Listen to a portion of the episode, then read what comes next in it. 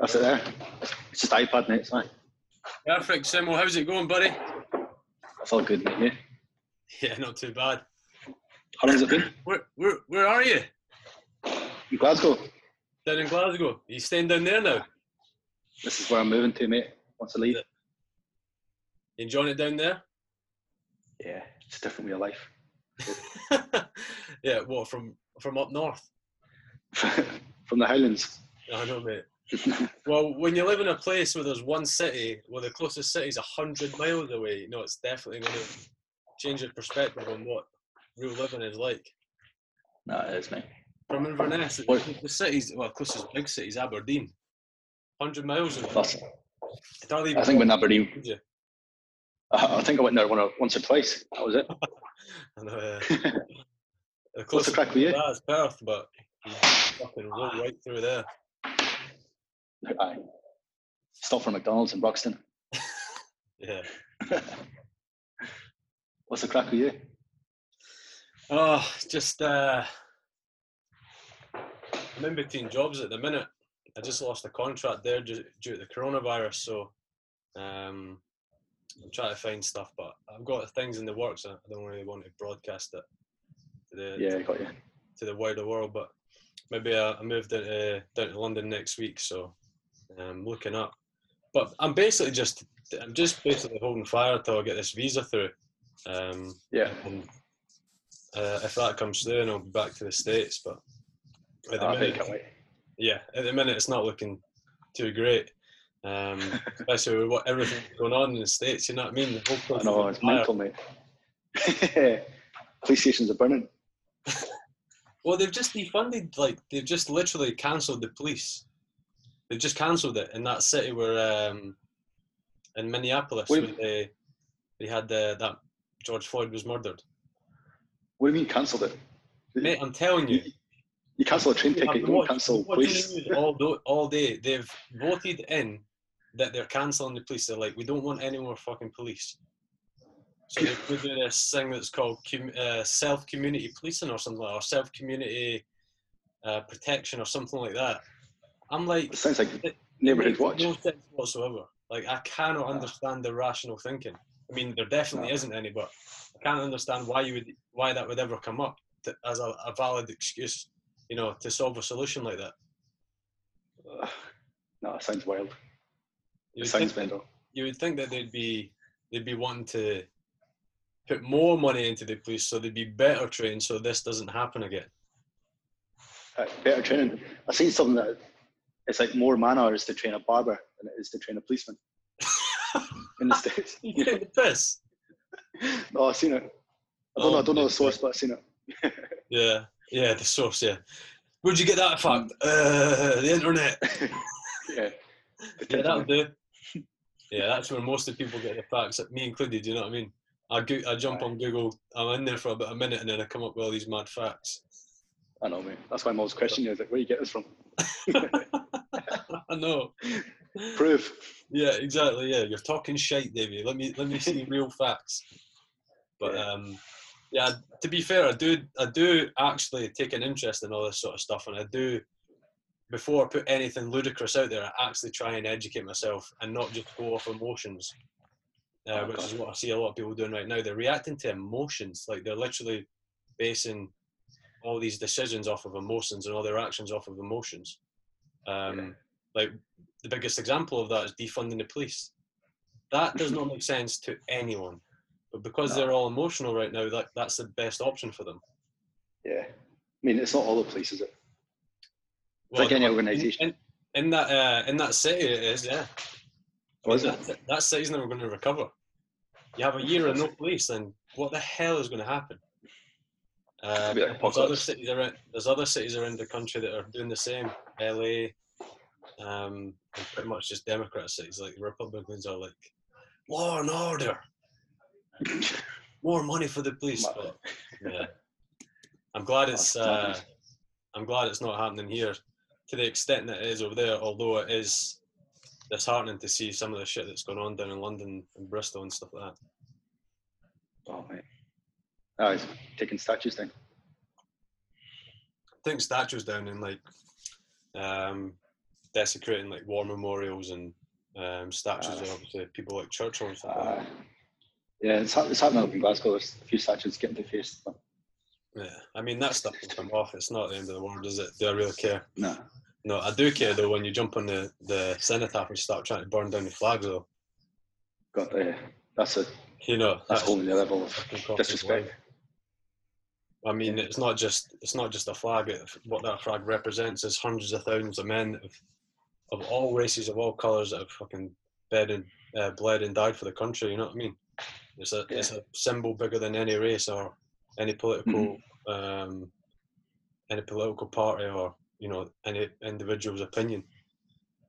It means a whole lot more to a lot of people than what these people that are trying to burn it down think. That's it. We need to take a step back and just think that they couldn't do that if it wasn't for these boys. Yeah.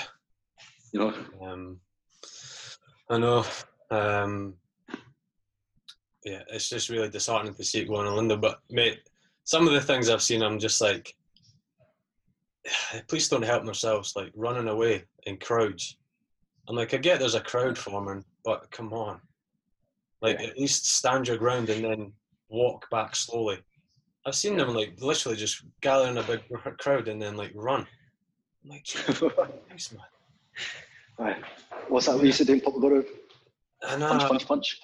Uh, yeah, exactly. I'm no expert on public order, but Nah, far it from just it. seems it just seems to send the wrong message. You know what I mean? And especially with the people who are they're facing, it's not as if they're facing violent thugs. Violent thugs aren't going out to to riot the police. It's it's fucking dweebs. It's fucking Antifa. It's all these uh all these sorts. You know, white white women who are campaigning for Oppressed. social injustice. God, yeah. Um, the thing, the thing that's clocked me off in the past couple of days is the signs that, that say your silence is uh, your silence speaks volumes or whatever, or if you're silent, you're complicit. I'm just like, What? That's bull. That's complete bullshit. yeah. Well, Nah. What what I about your silence? To the, what about your silence to the modern day slave trade in Libya? I don't see Yeah. anyone making any noise about that. People are literally it. selling black men in Libya, and you Yeah. women and kids in Libya. I don't see anyone making any noise about that. It's, a, it's the same as the people crossing the Mediterranean. Yeah, You know, exactly. yeah, I mean, these these things all started under the complete um, administration. They all started under Trump administration, uh, Obama administration, um, and the Cameron Cameron Prime Minister uh, term, and now they're now they're blaming it on Trump. And it's like, yous are so blinded that you can't even see that you know you can't even see the stuff that's right in front of you. Can't see the wood for the trees. The wood's for the trees. Aye. That's. But anyway, how, how have you been since you got out? Well, I'm not out yet. So I just started my settlement. Oh, really? I So thought you were out. Sorry. Yeah. No, no, I've got. So I'll start my termination leave 30th September. A few months. Yeah. When's your last day? Do you know? Yeah. Friday the 3rd September. All right. Yeah. And that's Um. that's it. That week I'll get my, my final SEALs interview and thank you for your service and catch you later. See ya. Um. Yeah. What What are your thoughts Look- about getting out during this time? I had a wee, I had a wee panic, had a wee blip, Yeah. massive. As soon as it happened, it was all over the news. I was like, oh my god, the whole world's going to collapse. I'm going to have no money. I can't get a job. So I was like, oh, I'll try and sign back on. Uh, Glasgow said no. no. You Yeah. taking the? They said no. no. They said no. Offered me 12 months extension. I was like, that's, just that's just delaying an inevitable. That's just delaying what's going to happen anyway. I don't want that. Mate, So, that's yeah. They said they said yeah. So like, no, 11 year colour sergeant, 12 year colour sergeant, and it's like no. Mate. I cannot believe that they said no. They're hanging out for blocks, aren't they? I know, I know. And what uh, annoyed me more was I seen on Instagram from the Scots page saying rejoin, rejoin now within weeks. I was like, what? Like, Oh what? goodness, man. I'll, I'll give you another 12 year service. Yeah. But I'm over it now. I'm actually looking forward to getting out. I was just about to say if there was any if there was any um, sort of vindic- uh, vindication for you to get out, that would be it, wouldn't it? You know, Yeah. serve all that It's time, ask for a wee favour, and it's like, sorry, pal. Nah. Yeah. Cheers for your service. Yeah. So, what about you though? Do you miss it? Oh man, yeah. Um, I don't know because I don't miss this. I don't miss having to drive to camp every Sunday night, and then the, the three-hour drive to camp every Sunday night, and then the the four-hour drive home on a Friday um, every weekend Yeah. to come It's home. completely pointless too. Yeah, yeah.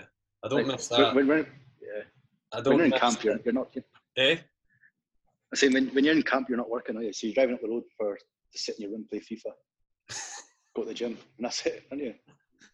Waiting for any shit tasks, and then Yeah. Tempo sl- tempo slowed down for me obviously when I got injured, but before that it just like uh before that well I mean when I was when I was in and I was fit, my career was soaring, I was doing well. Um I was always, you know, on tasks or something, I was always busy. Um was it always what I wanted, what positions I got? No, but I still liked it, I still enjoyed it. And then when, I got injured, you know, you know, morale was all time low, but you still try and you know. contribute as much as you can, um, but it just isn't the same. And then I think that compounds on the fact that you realise that after a while, after a year or two, I realised that that was it. That was you know, pretty much my career was going to be over. Um, in terms of infantry soldiering, you know, I maybe could have went and traded and been a clerk or something like that, but you know, at that time I'm just like, nah, look, I'm that's not my mentality. That's not my. That Nah, I can do that.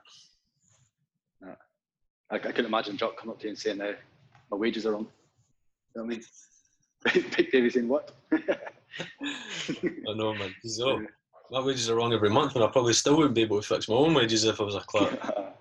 I know, mate. I know. Uh, I know because we were in, we were in the same uh, seniors together. I know, yeah. I was I, I was talking to Ward there the other day, and it's just bringing up like loads of memories and stuff of uh, of all, like loads of good memories of courses in um, juniors, seniors, bloody rec Yeah. courses, all sorts, I'm going on tour and everything. I was just like, it was class like uh, it back, and this is kind of like kind of the reason I wanted to start getting uh, getting the podcast underway because like like I said to Ward, there's so many boys out there that have got their own individual stories, and um, every single person has got such a completely different path. There's no two people that do the exact same thing. No, Um, completely No. different.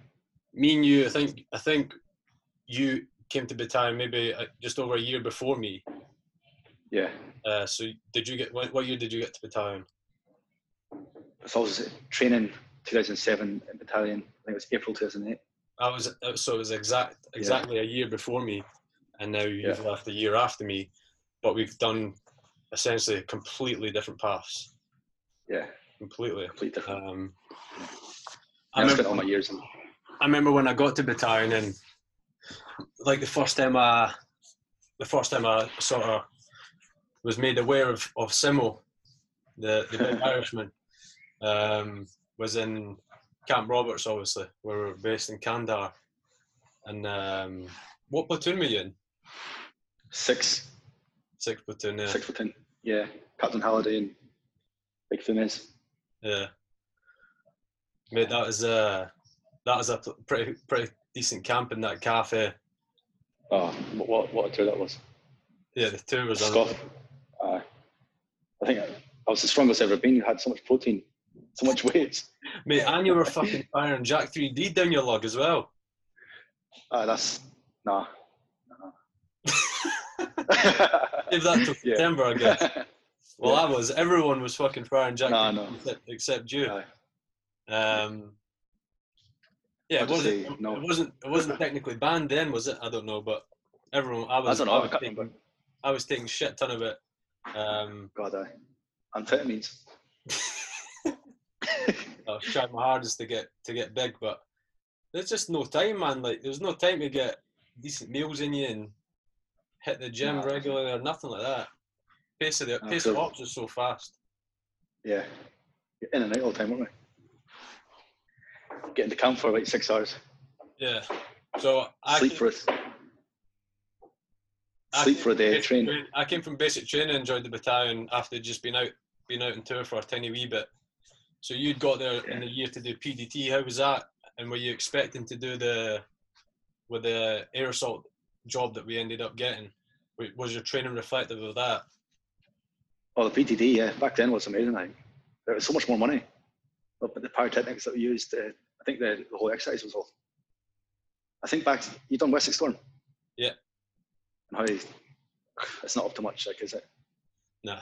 It's nah, nah. So PDT for Herrick 10 was, was actually quite good.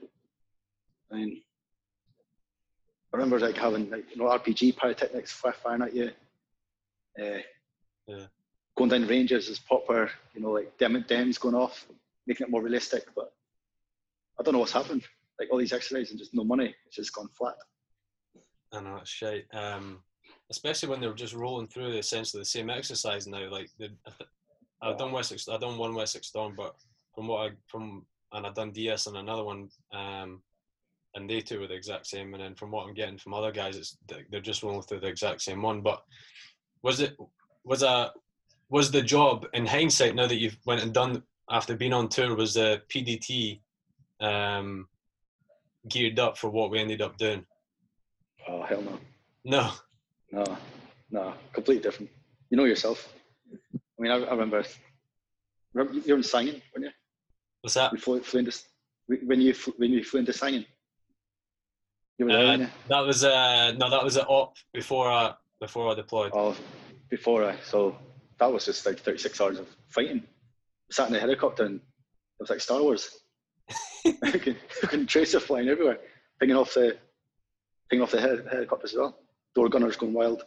Uh, I mean, I remember an SF guy was attached to us, standing at the back of the ramp, with his rifle just firing out the fucking back of the helicopter.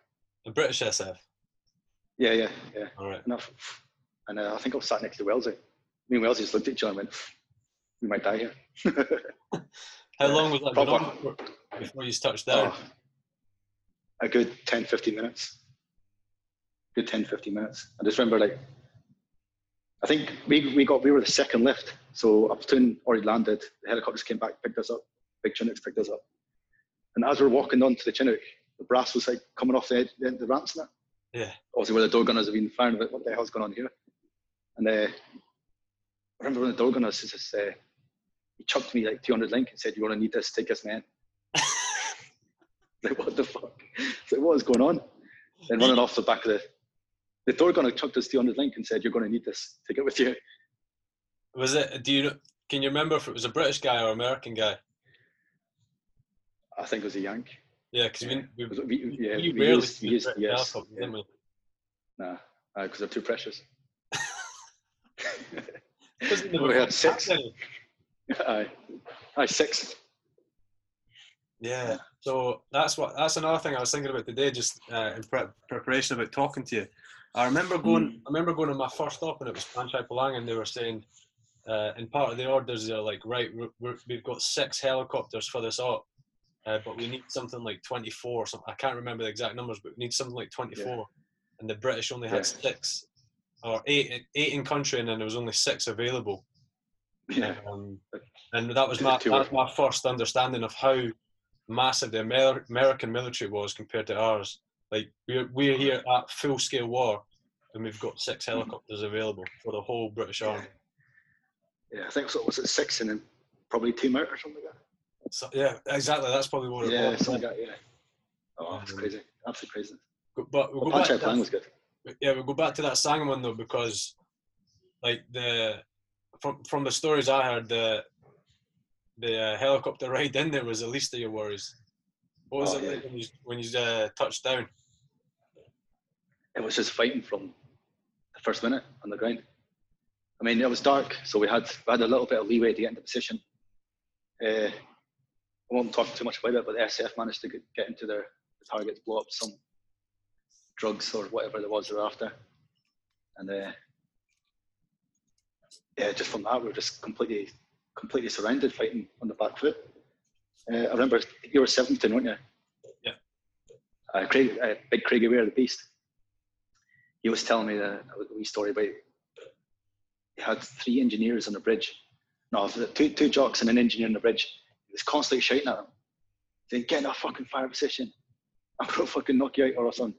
And then it's exact words, and I gave him a lift up the road a few weeks ago, and the exact words were something like, "As soon as he got hit in the shoulder, he's like, I fucking told you, I can't." you know what I mean? Uh, and uh, I remember, because I was listening to the net at the time, and uh, the, I think it was a Pedro from the, the Yanks.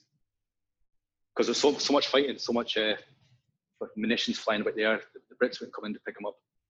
So I had to call in the Pedro. And these guys are hardcore. You, you remember yeah? Oh, come out the face mask and say, oh. I think I think any boy who's been on the ground in Afghan and, and uh, knows exactly what a Pedro is, um, yeah. and they know how, how valuable they are to anyone that's you know that, that needs it. Yeah, I think these, these guys are special forces, aren't they? The, yeah, they're. Um, they're trained. Yeah, I can't remember what they're exactly called, but I just remember as Pedro. Yeah, they're Royal. They're uh, not Royal Air Force. They're um, American Air, Air Force uh, para rescuemen. Is that right? That sounds right. Yeah, something like that. Para rescuemen, and they were called PJs for short. I don't know what where the J comes. PJs. Para rescuemen yeah. jumpers or something like that. PJs for short. Aye. Aye. Mad, mad, mad, mad cunts. Yeah. And uh, as they were coming in, one of the engines in the Pedro got, got blown away. So the helicopter and the team obviously had to this engineer into the Pedro. They, they flew off. They, they flew away with one, one engine because I was getting shot up that much. Fucking hell. That's just the, the amount of like, firefights that was going on at the time. Yeah, that's that just that says a lot for them, doesn't it? Like no, and it was. You're not, you're not making this up. You're not making it up. Like I've seen it as well. No matter how tasty was uh, a firefight was going on below them, they would always come in. Like no matter what. Just land. No yeah. matter what. If, yeah. I, th- I, think their mentality was just save the casualty, wasn't it? Just land, I mean, land yeah. on the casualties. Yeah. Stabilize casualty. That's it. I mean, I totally get what what the the MERTs. Um, what would you call it? Sort of hesitation was to come in when it was hot, when it was a hot LZ because if you've only got two MERTs and you fucking flying into hot LZs all the time, you're going to end up losing one. Yeah. Um, and, and for, for, the Brits, mate, that's the that's the last thing they, they could afford. Yeah. Uh, Chinook's a bigger target as well, isn't it? Massive, yeah. So, so yeah, just yeah, to point out, the Mert's a, a Chinook and the, the Pedro's a Black Hawk helicopter. So Black Hawk's much yeah. smaller than a, than a Chinook, so yeah, much less less of a target. And it's also yeah. more more manoeuvrable in air, so and faster to get up off the ground. So That's yeah, those, P, those PJ boys would come in anytime. Nah, uh, what guys they were? What guys? So you, so you landed during the night, right? But how how soon was it before you realised, right, we're going to be here all day in the sun, and it's not stopping? Pretty soon, pretty soon. I think it's because, uh, especially Darbarton, we had a SF guy attached to us, and a wee team of you know Tiger team you know, the special yeah. Uniteds. So they done what they needed to uh, bonus compound, and they're starting to move out. And uh, I remember Donkey Bruce was like lead section, and as soon as he stepped out in open ground, that was it. I remember seeing the position; it was like 300 meters away. Obviously, Donkey Bruce was closer, and uh, they had the, like a fire position. It was probably a PKM, two guys moving about on top of the rooftops, just fucking pinning pinning Donkey Brewstein. And uh, I remember, big, you know Danny Buse, don't you? Yeah. He was platoon sergeant at the time. Yeah. He was absolutely livid, ranging. Like nobody could like PID the enemy at the time. Uh, nothing was like he went fuck this. Just ran out in the open, lifted his rifle up, and just started pinging guys. And he was like, "Can anyone see him?" You know, like trying to get draw fire onto, him, onto himself. Yeah. Uh, like he was he was a different breed. Like he was a, he was a brave man. Uh, I mean, what you just said there sounds, sounds daft, but it is actually a recognised tactic. Observation, fire, yeah. movement. Movement is when Often. you put somebody out in the open to, to get shot at in order yeah. that everyone else can identify where the firing point is. It's it sounds ridiculous, but you know that is an that's an actual technique that you use to uh, identify a firing position, which is you know, talk about it like that, and you see it obviously from from um, no, Danny is, is fucking insane. He, I didn't even know. Uh, uh, you probably had a shotgun as well. That's all you carried. come back. The Benelli semi-automatic shotgun. He loved Yep. that thing. So he. Uh, last time I was talking to Wardy, I, I mentioned to him that I wanted a shotgun, and the, the only reason was because seen Danny Bewes cutting about with that shotgun, mate. He fucking looked absolute badass, man.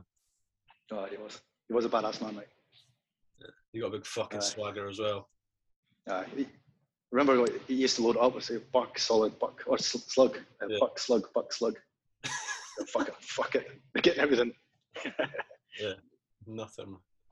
That's Aye. awesome. Aye, so, aye, so anyway, he, he done that. We identified the target, but it was, it was too heavy. The fire was fucking mental. Uh, I've still got a video of it somewhere. I'll need to need to show it to you. Uh, I just like scan my, my, my camera left and right, looking at the NA guys. I started laughing at them. They started laughing at me. Like you you know, that sort of like two different nationalities, two different languages. But you just know in that moment, like we're pinned down here, just laughing at each other. Yeah, I mean, Yeah, sometimes there's nothing else to do, but just you know, when you can't actually do anything, just to laugh, man. just laugh. Aye. I remember that this is this is actually we'll come back to the story, but I remember in uh, Herrick 15, me and Andy Ritchie were sitting in an irrigation ditch, and uh, my multiple wasn't in contact, but the, the other multiple was in contact, and they were in a fairly fairly decent contact. And uh, we had, I was point man, so I was doing security out to the, let's just say the left flank, and Andy was looking to our rear. and we were just sat in the irrigation ditch looking at our arcs, and we were just swapping boilies. Like, you got a purple boiler. And he's like, uh, yeah, fucking, fucking right I do. I've got a purple boiler. I hate them. We've got any yellow ones. So me and him were literally just like this mad contact going on. We're sitting swapping boilies. Um, you know, and it's like we there's nothing that we could have physically done to help apart from watch our arcs. Um, Yeah. so as, as long as we're doing that, like, doesn't you know, there's no, you don't get involved too much. Sometimes it sounds daft to, to say it, and I've, I've thought about it loads of times. Like, like when I hear people talk, when I hear civvies talk about uh, how war is and how war must be, and I'm just like, I never felt any of those sort of apprehensions of that, of being No. scared all the time, or I think you get more of an extreme rush, don't you? yeah, like an extreme high that you'll never ever get again. Never. No.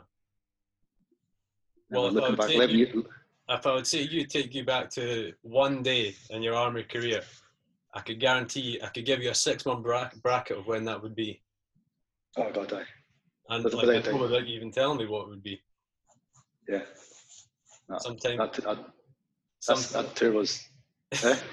sometime in 2009. 2009, aye. 11 years ago. It's madness, isn't it? Ah, yeah. Like, I'm 32, I'm still relatively young. Thinking back 11 years ago, I was still a young man. Just That would be in 20. 21, 20, 21. Aye. Yeah. I joined a wee bit later. So. Yeah. Well, I, I, jo- I joined straight from basic training, and uh, my first stop was Panchai Palang. But that was that Panchai Palang op was six weeks after I left basic training, That's, that's madness, isn't it? and in those six weeks, um, I was on leave. So the very first week, so I finished ba- literally finished basic training of being becoming a soldier. When you finish basic training, it's the easiest six months of your, your army career. Like when you look back on it, if you had to do any one of those tasks again in your in the in your army career, it would be an absolute piece of piss. Um, Without doubt. Yeah. Oh, without doubt. And um, so when you leave basic training, you've just basically done the bare minimum to become a soldier, right? So you get, I got to, I got to battalion. It was Kev Stacey's, obviously absolute living legend in that battalion, uh, and I never knew him. All I got was just, you know, just a, a kind, aggressive man. Yeah, Yeah. kind aggressive. That's it. That's I think it. that's a good way to describe him, isn't it? Yeah, that sums them up. But um, yeah, he he was a the rear up sergeant major, um, and he you know took me under under my wing at that first week or two I was in battalion. Got there on the Monday, and it's like right, get your uh, number ones out because you're you're on the funeral party. And on leave, um, when is when um, Sean Binney had been killed. Oh yeah, Yeah, so Yeah. I'd done I had one week leave from basic training, and on that week leave, uh, Sean Binney had been killed, and I got to battalion on the Monday, and by the Saturday I was uh, in the firing party for his funeral in Northern Ireland. And like, talk about a fucking culture shock. That's it. Did done six months week off and then straight into a funeral party. Well, like that's it. I'm like, That's I'm like, I've like this battalion that was literally going straight to war. I have, and I'm thinking it's going to be like I've just, you know, running around Catterick training area. Well, here, listen, son, it's not like that. You're you're fucking burying this this boy, who at the time was a section commander. Um, I think he, I don't know what, but he he he was. When we buried him, he was sergeant. I don't know if he was acting sergeant or something like that. You know? I think he was a, he was a sergeant, but I don't know if he was acting or substantive whatever. But he was Yeah. a sergeant. Uh, so anyway, like I've just come out of basic training. You're looking at your sergeants and your corporals like they're fucking absolute heroes. And then the very, first, the very first weekend, I'm in battalion. I'm burying one of them, and I'm like, Yeah. I was I literally was sat there in the in the funeral, and I can remember his dad like getting up to do speech, and I was I can't I can't remember what he said, but I didn't know anyone there, mate. Nobody. Um, Yeah. because the guys I came to battalion with, they didn't get picked for it. It was just me. So I was there with boys who are, you know, very much senior to me. And his dad, I didn't know anyone. And his dad started giving the, the speech, and mate, like, I don't tear up too easy, but I'm, I just fucking, I was like bawling my eyes. Out. Well, not bawling my eyes out, but you know, it was You, you had a tear eye. and it was just so fucking emotional. Like you know, you you get built up so much that everything you do is for for the lads. You know, yourself is last. Like you, you think about yourself last. You do everything for everyone else first. Um, and then to be there, to, like hearing like hearing his dad talk about his funeral, was, uh, about him at his funeral and how proud he was and all that sort of shit. Just fucking, it was intense, mate. I, just it was mad. Nah, you probably just feel it in the atmosphere, can you? yeah, just so emotional. Like, um, just because I was, I don't know. I was guess I was maybe thinking about what what that would be like if I was to get fucking killed or whatever. Uh, think about your own family. Yeah. You're leaving. But um, yeah, so it's just a fucking crazy time. Like, and obviously you you're fairly young as well. You're young as well and doing the exact same thing. But That's it. don't get- uh, correct me if I'm wrong. But you were a Lance Jack by the time you went on tour, right? That's Lance Corporal, yeah. Yeah. Were you were you, were you doing Yeah. the or were you were you just a board or what? No, so I started off. I started off as Sitch Commander. you taking Yeah, was, no, I was, I was, I was Sitch Commander before uh, Big Gary Wilson came out. Before Malky came out, Fuck because he was always on. He, he was on juniors, so he, he was completing his you know SCBC. So I was standing Sitch Commander for I think first three or four ups. Jeez, Was what it? were you thinking, man, when they were like, right, you're going to be six commander and only, I don't know, what, Oh. 21? 20? 21, yeah. Would have been in battalion year, probably a year. Yeah. You know, in battalion a year, promoted to Lance, Lance Corporal. 2009, right? You're out 10, right? You're a six commander. Madness. Yeah. I remember the, the, pre- the, the pressure and thinking like guys more senior to you in your section, like looking up to you, you know, expecting you to like lead them. That was uh, I think think back to that, was a lot of pressure on me, back especially back in that as a young boy. Yeah. How did you find it? Did you, did you cope okay with it or? I, th- I think I coped all right. mate. Yeah. I think I done all right. Yeah. I was actually gutted when Malky came out. 'cause I was enjoying it. I was starting to enjoy it. I was like, fuck. Aye, of course, you start to get a, a hang for Ah, that's it. I was starting to get the hang of it, and I was like all over the nav because it's different nav, wasn't it? So it's compound markings, and you know, it, was, it wasn't that hard. It wasn't that difficult, but I turned very, yeah, I'd love this. I can't wait to be a, like a proper section commander. And then when obviously when he came out, took the section over, I, I went back to cutting fucking beans and bullets. That's it. Like uh, when you when you give somebody a little bit of uh, responsibility, that's the biggest motivation you can give that person, man. I've always felt that. Yeah, that's it. I I remember having a, an argument with the, with the commander at the time. I got actually quite aggressive with it, just because I was, I was taking that. You know, I, I've, I've been doing the job for like so long. I was like, just leave me in, just leave me in the job. I'm, I'm fine. I can, I can cope. He's like, I'm sorry, I, I can't, I can't. Uh, you need to. I just remember I was raging, but I completely understand why. I mean, just wasn't wasn't qualified. start off with. Yeah, I can imagine, man. Jeez, oh. Um, so when you're out there and, and um, on tour, your, your platoon, each platoon had their own individual tasking, right? So what was five platoons' task? Yeah, Normal. five. Was it So you're you're seven. So you I were was seven, so we were- search. search platoon? Yeah. Yeah, I can't remember what five was, but I, I know six was used as a buffer. Yeah. We carried yeah we carried two GPMGs per section. Just put just put us in the flanks, draw the draw the enemy away from what seventeen was doing. Yeah. You know, I think five was the same. I think you know sort of five and six were pushed out the flanks. From my memory, crack on. From my Yeah. memory, I um, I can remember it was you. It, I don't know if you swapped around, but it would be one of you would do inner and one of you would do outer cordon. But essentially, you know, you are always doing something. You are always being tickled from somewhere. Um, Yeah, I, just doing our job, drawing the enemy away. yeah. That. Um, That's why we had two GPMGs. Like. But see, talking about GPMGs and that, that tour, uh, Donkey Bruce's section, I don't you remember him, Sean Fraser. oh my God! Yeah. yeah. He ran off the back of a Chinook mate, onto, onto an op, carrying a GPMG. Uh, I think came under contact, whatever. Donkey Bruce was there fucking yelling at him, get that GPMG going, you fucking. I can't, I can't. Missing the pistol grip. Lost the pistol grip. I Fuck, made how you done it? no way. He was cutting around with a pistol Fucking hell. Aye, until we got obviously. How is that possible?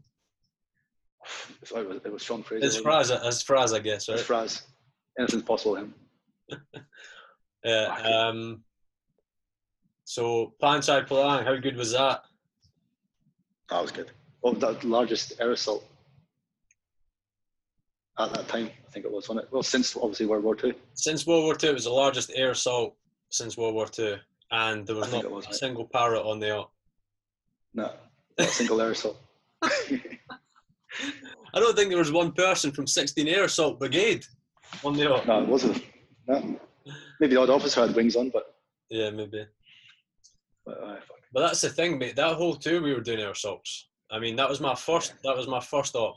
Um, but obviously, from then on, we were, every every op was an assault op. Um, Mhm. so, literally, pre-deployment checks, all this sort of stuff, orders, um, and then you, by the time you'd um, get a time for liftoff, you'd be down at the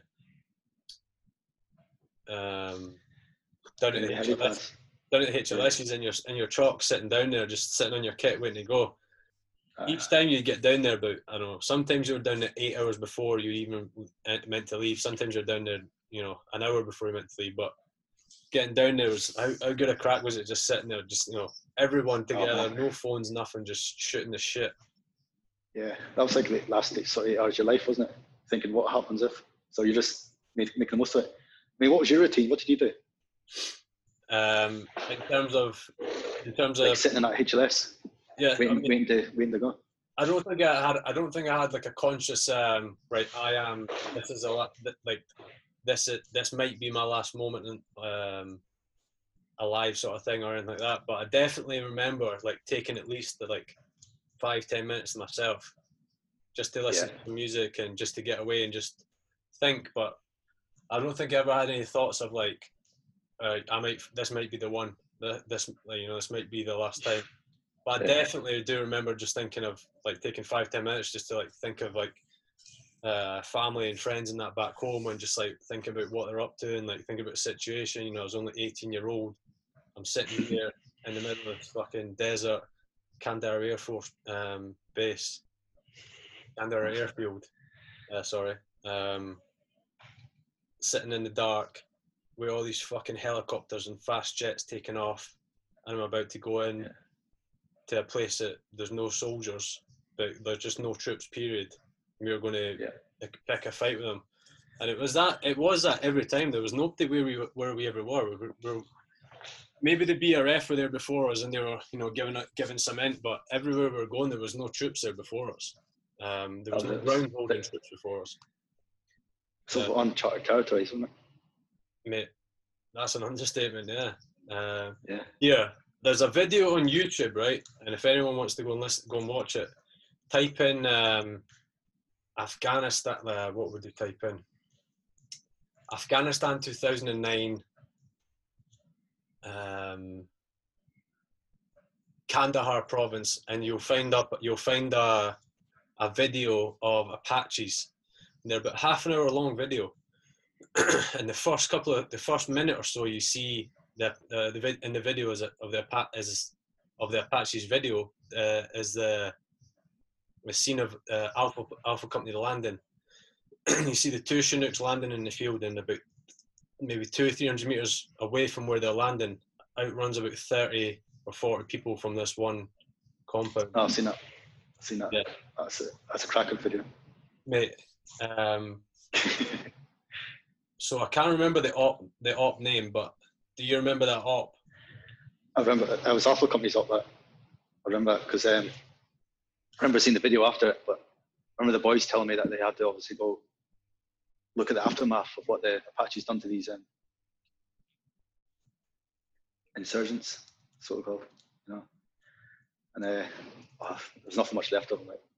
I remember watching the video and then getting accounts of what the Alpha Company boys came across. They're like, yeah, you don't, you don't, you, you can't fuck with Apaches. That's why they ran probably. I mean, the video, the video just shows how ruthless those boys and, and the, the Apaches are.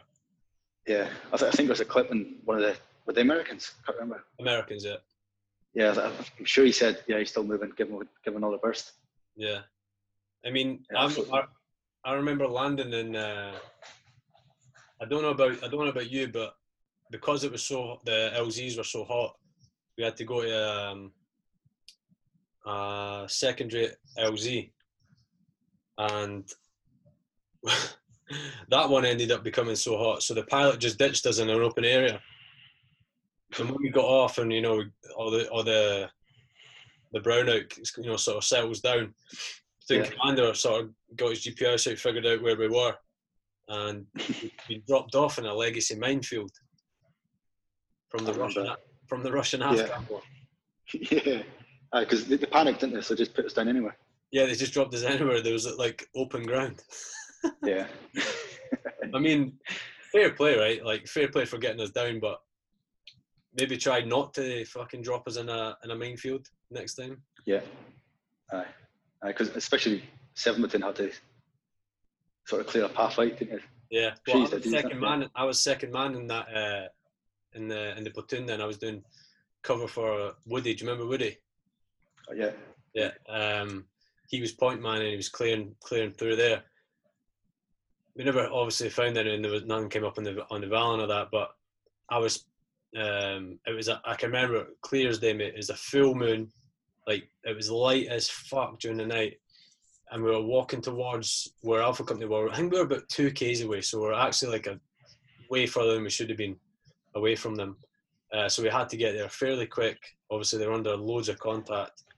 Um, but I can remember just walking after the platoon commander telling us that we'd been dropped in a legacy minefield.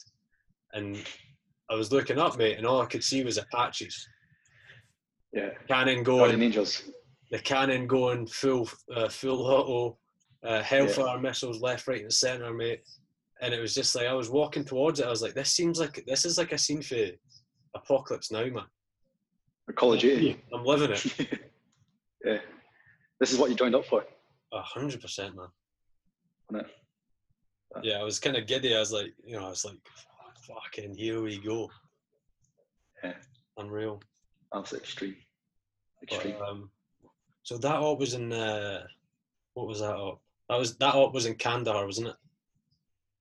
yeah, was it the Heart, Heart of Darkness? I a can't remember. But um, that was about a five day op, I think, if I'm right. And Yeah. we ended up taking over a police uh, checkpoint on the Highway One. hmm Can you remember that? Uh, I think we were pushed out to buffers. Whatever. Maybe yeah. So anyway, uh, we, well, seven platoon at least took over a, a police checkpoint. We went in there, and all the police were fucking high on heroin. All of them. And then the Danish came in, and uh, there was medics, and our medics were helping, like trying to like bring these back, these boys back from like, ab, like ODing. They were like on death's door from ODing on heroin. The medics are in there trying to bring them back to life and that. And this is meant to be the people Yeah. providing security for the country. We literally just Oh, walked in. We just rolled Yeah. right in, just pushed the gate open and walked in, and they're all That's, that was that, that was the story of most of the time, wasn't it? Like these ANP, they were unprofessional. Yeah, They, the, I thought the ANA were good at times, especially the, the, the teams we had. yeah. The Tiger team, the Tiger teams, I think they're called. They, they were good. hmm They're they're uh, they're operating off of Allah though. They're, they're like Allah's got my back. Like doesn't matter what I do. Like Yeah. men seen them just like literally like uh incoming rapid fire and, and they're like stood up full full Yeah. standing position where PKM just at the hip just blasted. And then they just like finish their belt, turn around and just swagger back it. you know, fire back in, in, in the cover and yeah. I'm like, you lucky bastard. But yeah, they, their belief is that you know their God's going to protect them. But I mean, I think the numbers talk for themselves. nah, yeah. There's only so much time that Allah can help. Yeah. yeah. Um, but that Kandahar ROP uh, went pretty sour really fast. Um, I can remember we'd been. This was maybe like three days into it, um, and one of the other platoons, five or six platoon, had taken over a compound, and uh, seven platoon came there late in the day, and we were just getting shit sorted, and it was we got sort of given a, a warning order that we're going to have to go out later on that night and secure uh, secure the route for Charlie Company or the Motors or someone coming back coming in to link up with us. Yeah. Um, and I remember getting, I remember going out on out on a section patrol and then you know taking up our arcs, and we were sat there for about an hour, an hour and a half, and then every now and again you hear over the over the radio it's like, right, Charlie Company's location, right, yeah, uh, two section in position, yeah, five platoon in position, you know, just all this sort of shit, just the usual jogging, and it's like, right, the guys are coming through us now, so just be prepared that you know, you know, if- if you've got movement near you, that's those guys. so I'm like, right, okay, like just like I don't know, one in the morning, two in the morning, or something like that. I've been grafting for three days straight. Just yeah. focus was just trying to stay awake. Yeah. Um, Living on fumes. Eh? Just living off your body fumes. That's it. Yeah. Yeah, and I can remember um yeah, sitting in I was just sitting on my arse mate in an irrigation ditch, trying to stay awake and then boom, out of nowhere. And mate, that next like four or five minutes was just horrific. Um. I think Tam, I think it was it was definitely Tam Mason was that was when he was hit. Yeah. Horrendous. What were you doing then? I think I actually missed that up because I had a fucking foot injury, so it's back in Kandahar. Oh really? I'm sure I missed up. Yeah, that that was the one that uh, they put the IEDs in the walls, Yeah, not the, not in the ground, wasn't it? So you're leaning against the against the walls instead of sitting on them. Yeah. Because they were obviously watching T or TTPs and what we were doing. yeah, mate. That That was was how crafty they were. Yeah, that that was a, Like you said, mate, they were putting them in the walls or put, uh, putting them in places that we weren't. Um, Yeah, they're, they're watching the drills and where we were checking and sweeping and yeah, exactly. You know, it's, it, at that time, checking the walls wasn't common practice. You know, every now and again, if you suspected something, you would check the wall, but it wasn't. yeah, It wasn't a, t- a t- TTP that we that we were openly doing Yeah. all the time. Um, um, and they just they got lucky. Um, Yeah. But I can I remember that that night I was just literally falling asleep and then heard that go off and then obviously all, all over the radio for the next forty five minutes to an hour. Absolute Mm. chaos, you know. I mean, it wasn't chaos; it was controlled chaos, but it's an absolute scramble to save this boy's life. Um, Yeah. And like, fuck me, was I going to sleep that night? Absolutely not. Like that, like, just No. like boom, switch on. Um, yeah, and I done nothing. I done absolutely nothing other than you know just secure a route and provide security. So I, you know, story isn't me trying to be a warrior or anything. I've done absolutely nothing Yeah. there whatsoever. But um, You, you, were doing something though, mate. You were, yeah, line, line a route, line a route, and secure the HLS. That's all we've Yeah. done. But um, yeah, it was just an absolute grim experience because it was so close to us that we could hear it when it was going on, but could do you know could do nothing about it. Yeah. Could hear people talking, could hear him talking um, for a wee bit, and then the Pedro came in, and then it was stone cold silence, mate. It was so eerie, stone cold silence. uh, There was no it's, it's funny when wind or nothing. yeah, something like that happens. Just everyone's just quiet and they're just Yeah. they either like extremely switch on or they're just in a in a, dark place at a time. Just they just no one talks to Them. Yeah. because I, I remember what one of the, the ops was um, it was Kandahar again. I'm sure it was the Heart of Darkness. It was the one that uh, they, the surgeons were watching us and they were putting IEDs out and they were, you know, like pinning us in.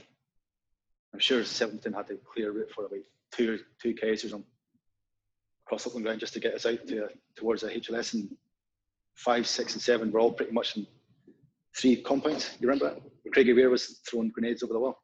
Yeah, I can remember that. Yeah. So I thought, yeah, so not getting that close. Uh, like before that, uh, six platoon we were tasked to like an empty compound just to go check it, see what's in there.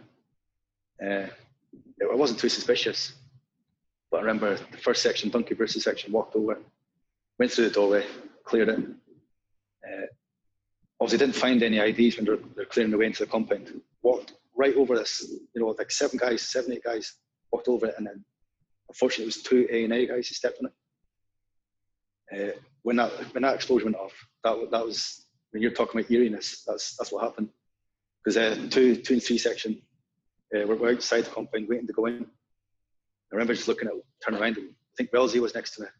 You know, Big Al, Alex. Yeah.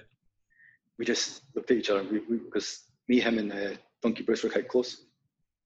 You know, like three, three, three buddies. We, we thought Donkey was toast. I mean, it was the biggest explosion I've ever heard, and it was you're probably 50 meters away, but obviously we're in cover, so we didn't get any of the Yeah. blast or shrapnel us. And uh, God, uh, eeriness. uh, It was only probably 30 seconds, but I felt like five minutes. It's just look, me and Alex looked each other and I thought Donkey Bruce is gone. Because I heard on the on the radio, uh, our boss or Danny Pierce was like, "Someone speak up, someone someone talk." We just thought the whole section was gone. It was that big a big, big explosion. So uh, I think two ANA boys got hit. One quadruple amputee, nothing left, up, right up to his chest. I think uh, we courtesy went up to obviously give first aid straight away. Put his hand on his chest. I think he was still breathing for you know 10, 10 seconds, but then just gave his last last breath. Like he was with nothing left, absolutely nothing. Uh, but the the second ANA guy was missing. We didn't know where he was. So I think Danny Buse is controlling it, obviously dealing with the, the deceased, uh, the T1. And uh, everyone else is scanning out, just watching because it could have been a, you know, a signal for ambush, whatever. So we're just looking out, giving the all-round defence. And I remember looking over a wall, and like 50 metres away, just slumped against the wall, against another compound, was just the second A A Fucking hell. body, yeah, body. He was he was intact, like completely intact. We could just see his eyes were, you know, crossed over, just in a slump position, just lying there dead, like motionless. This is obviously five minutes after explosion. Was that And it was just so so. Say again. that during the day? That was during the day, yes. it was, so it was daytime, so you could you could see everything. And I just remember looking at him. I was like, "Is he is he alive?" I was like looking through my ACOG, looking through the side, you know, trying to get any signs of life. Obviously, because I going to jump over the wall and just run over to him. Yeah. Was it because secondary IDs, but yeah, after like 10, 20 seconds looking at him, you could just tell he's dead. Just as just the way his position, his body was, and I mean, there's nothing. Yeah. There's nothing about that other than sheer unluckiness. it wasn't that. Eight guys that walked over that, but That's what I'm these saying. two ANA boys. It could have been anyone. Um, it was just so unfortunate. Those two guys. Uh, Uh, it's madness. And again, Pedro Pedro came down, uh, extracted the casualty that we could get away. Obviously we weren't doctors. You can't say someone's dead or not, but Yeah. there was pretty much nothing left. I mean, when we dropped it off, I think the, the PJ said, like, "Where's the rest of them?" You know what I mean? Put them in a truck. That's that was madness. And uh, once we obviously secured the compound, cleared it, made sure there was no more I- IEDs. Uh, I remember volunteering to go in and pick up the second ANA guy. Yeah. Uh, that that was that was a bad blast. I think a massive, massive blast because uh, you remember Captain Halliday, right? Yeah. Uh, after that, he had to obviously casevaced by the UK because he didn't realise at the time, but he had, I think it was his eardrums imploded. You know, he just Yeah, couldn't I'm- hear properly. He uh, he reached out to me, so he's the next the next person I speak to. Uh, speak. To, this is Tuesday now. Uh, Mon- Mon- what's the day? It's Monday night. It's Monday now. You know what I mean? Coronavirus is getting. I don't know what day of the week it is. It's Yeah. my arse. But yeah, it's Monday now, and I'm going to speak to him on Thursday at some point, and uh, it's going to be a really interesting one because he has. Well, maybe just leave it for there, but he's got um, a topic that's you know pertinent to him, and that's and that story that you just said that you talked about there, um, and it's it's going to it should be a really good one because I'm I'm doing a lot of research to make sure that I know what I'm talking about, and he's obviously an SME at the topic Yeah. that we're talking about, um, and you know as a platoon commander at that time to be taken away from your troops, it must have been one of the hardest things ever. Um, Yeah. So you know I'll be speaking to him on Thursday, so it'd be good to get his um, his side of the story and you know what happened from his his view, Yeah. his point of view, what happened after he left there, all that sort of stuff. Because when someone leaves, that's it. They're just gone. You don't get any con- you, know, you don't Yeah. contact with them whatsoever until you come back, and it's like, how the fuck? There's you- no, there's, there's no smartphones, is there? There's no, there's no Zoom calls. No, no FaceTime.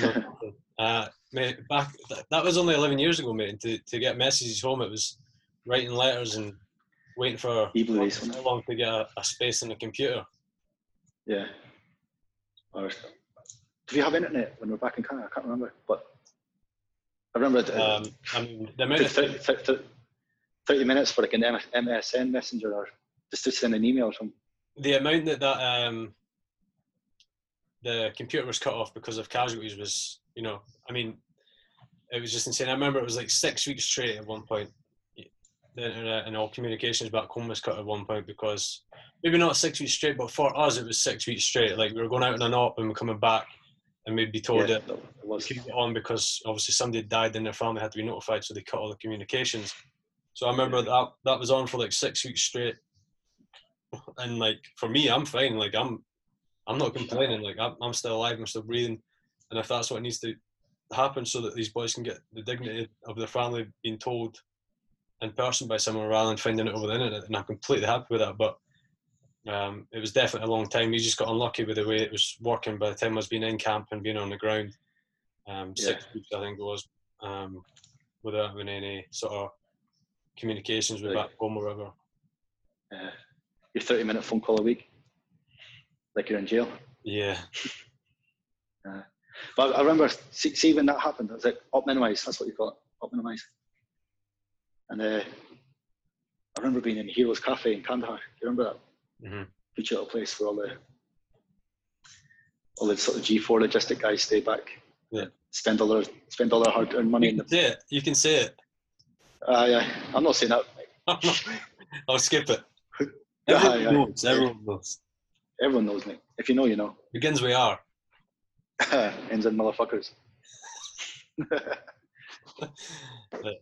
uh, anyways, it- they're oh, they were culprits for moaning about it.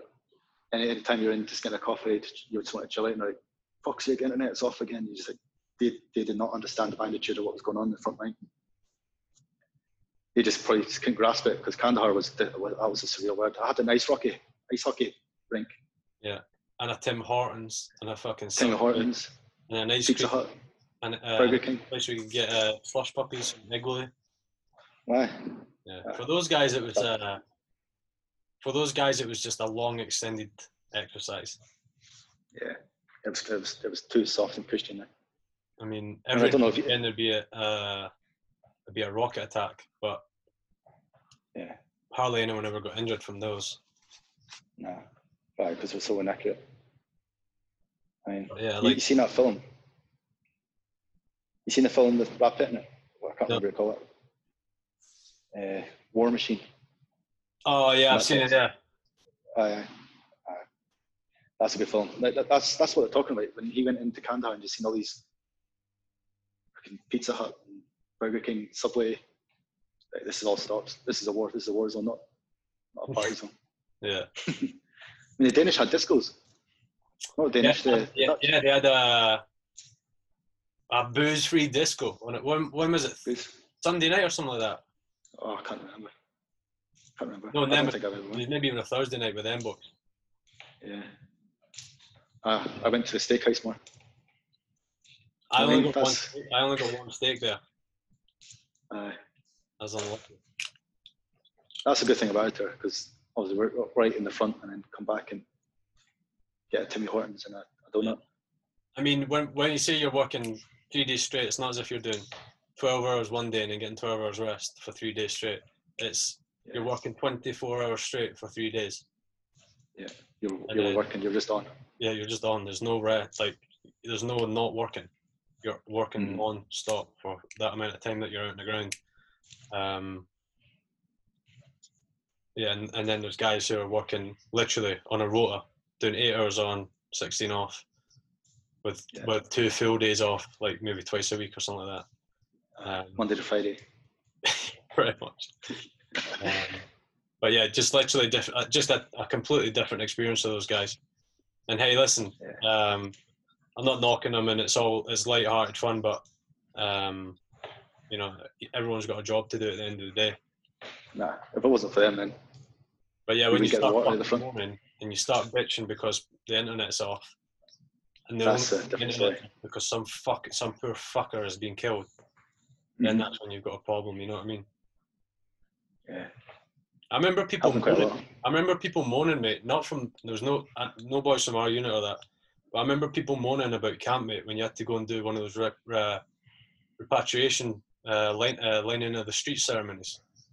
Oh god, I, People are like, you know, it's a ceremony where somebody's been killed and uh, uh, killed in action, and then they're being repatriated back to their country. So the the the airplane, whatever it is, uh, C-17, um, C-130, whatever it is, will be lined up with a ramp down, and it'll, it'll be like essentially a funeral procession. The streets get lined with everyone that's on camp at the time, and then Mhm. everyone obviously, you know, pays their respects as they're being put onto the airplane. But I can remember people fucking moaning about that, mate. And I'm like, horrible bastards, fucking selfish bastard. cretins. Yeah, Absolutely. it's grim. I I didn't begrudge it, but I was always I always from like a lump in your throat and a, a tear in the eye. Yeah. You know, just